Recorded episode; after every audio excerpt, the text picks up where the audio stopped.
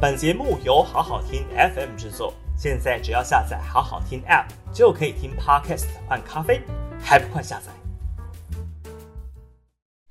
好好听 FM 的朋友，大家好，我是平秀玲。八月二十二号的今日评评理哦，来谈谈最近新闻热门话题，包括了林志坚的论文门，包括了柬埔寨的猪仔救援案，包括了 NCC 提出的数位中介法。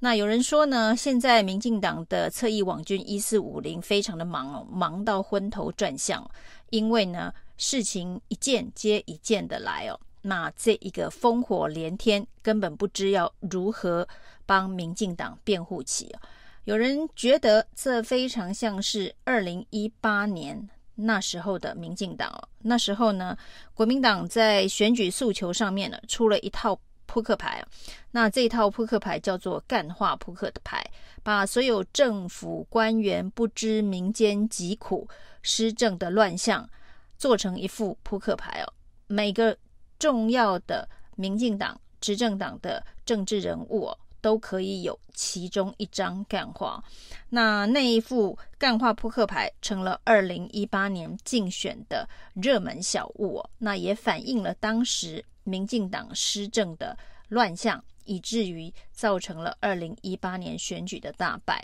而此时此刻呢，也进入了年底选举的选前一百天之内哦。从林志坚的论文门，民进党杠上台大，由蔡英文呢要求全党团结一致挺林志坚的清白，抹红台大学术论文的判定开始哦。那这一连串呢，后续的这个棒球门，以及呢柬埔寨的这一个打工诈骗哦，一开始呢外交部还杠上救援这一个被诈骗到柬埔寨的猪仔的网红国民党立委。那事实上呢，这件事情从今年的三月就已经外交部接获非常多的报案了。那事实上呢，并没有把它当成是一个重要的事情在处理，也才会有网红 Bump 所拍影片当中哦，指责外交部在杜拜的救援不力哦。那当然，后续发现包括柬埔寨、包括泰国、缅甸都有非常多的案例。那一开始呢，这个侧翼网军呢、啊，是把它洗成这些都是诈骗犯呢、那事实上有很多是被人蛇集团所诈骗的善良百姓。那甚至呢，在这一个国际黑帮、柬埔寨当地的黑帮、中国大陆的黑帮、台湾的黑帮联合的这一个人口贩运的计划之下呢，有相当多的台湾人现在失踪失联哦。一开始呢。政府坚称只有一百二十人哦，那现在的统计呢，已经高达三百七十几人哦，那这个数字也许还有更多的黑数。那在这个政治的攻防上面呢，对于前往柬埔寨救援的网红，外交部呢是多次的发新闻稿驳斥，呃，他的影片不实哦。那后来呢，在舆论强大的反扑之下呢，呃，才感谢这一个 bump 前往救人。那另外呢，国民党的三个立委到柬埔寨去协助救援呢，那回到台湾居然还在机场发生抢人大战呢。那一连当然救回了这个两位的国人。那后来呢，这个也发现其实民进党的原住民立委伍丽华早在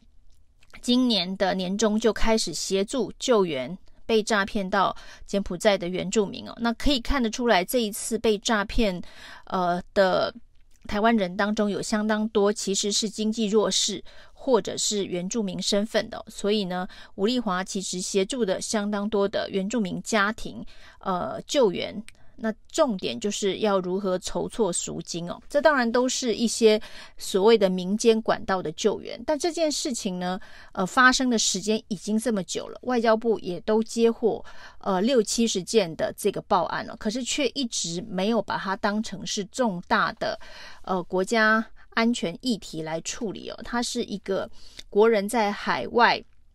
受难。必须要援救，而是中间有相当多的国际人口贩运，甚至呢器官贩卖等等的这个国际重大犯罪哦。那原本呢，这个 Bump 拍影片引起了这个大量的关注，也成为台湾热门讨论的话题哦。甚至中国大陆也表达一些意见之后，柬埔寨政府终于也有行动了，说要扫荡在西港的黑帮哦。那要把所有在柬埔寨失联的外国人一并的清查，那打击人蛇集团、人口贩卖的这一个。恶劣作为哦，那一开始呢，看来就是外交部打没打算把这件事情闹大。那当然，因为人救不回来，对于政府来讲是相当丢脸的一个事情哦。那。这一个民进党只能强调说，柬埔寨因为奉行一个中国的政策，跟台湾的这个关系非常的不好，所以透过呢外交的管道很难救人等等啊、那所以呢一开始把人救回来的，就是透过一些私下的管道，包括了统促党的党主席张安乐救了二十几个人，然后呢国民党透过台商的关系也救了一些人，那甚至呢这一个。网红 Bump 也是透过了私下的管道去救人了。那所以呢，其实外交部一开始是相当不希望这样子的一个事件引发国人关注，甚至也不希望引发国际的关注。但是呢，当事情闹大之后，终于让柬埔寨政府也必须要面对这样子的一个事情，由柬埔寨政府来进行扫荡，可以让整个救援的这个速度。加快哦，所以呢，如果只想要隐恶扬善，让这个国人被蒙在鼓里，说台湾有这么多的人在这个西港遇难受害，无法救援，那是不想让国内的人知道政府的无能，所以也就延后了，能够让这些人呢，透过了柬埔寨当地的力量、国际力量的介入。而有救援的机会哦，那这个其实纯粹也只是为了要保全政府无能的这个面子哦。那保全政府的无能的形象这件事情哦，那还发生在所谓最近的高端疫苗的合约，不只是高端疫苗，是所有的疫苗采购的合约，居然列为国家机密，必须要封存三十年呢。就是说呢，在三十年之后。才能够看这一次疫情当中哦，政府所有针对疫苗的采购合约，于是大家就质疑这中间是不是有很多不可告人的事情，所以才要封存三十年哦。那这个卫福部长前卫福部长陈时中说，这个曾经在立法院有过调阅小组哦，那有两个月的时间，立法院立法委员可以去看。那为什么立法委员可以看，但是全民不能够看呢？那甚至去看过的这个立法委员说，很多重要的数字通通被涂黑显示哦。那以最高机密的方式，其实立委能够调阅、能够看的也只是部分的资讯，没有办法完全的公开透明。到底这个疫苗采购合约有什么见不得光的这个部分呢，政府到现在也说不出一个所以然哦，只说呢，这些是基于商业合约的保密，会影响未来疫苗的采购。这其实跟世界上其他很多国家的做法是完全不一样的。那争议最大最大的当然是所谓的数位中介法。那数位中介法呢，被认为这是回到威权时代，伤害言论自由。连这一个民进党相当多的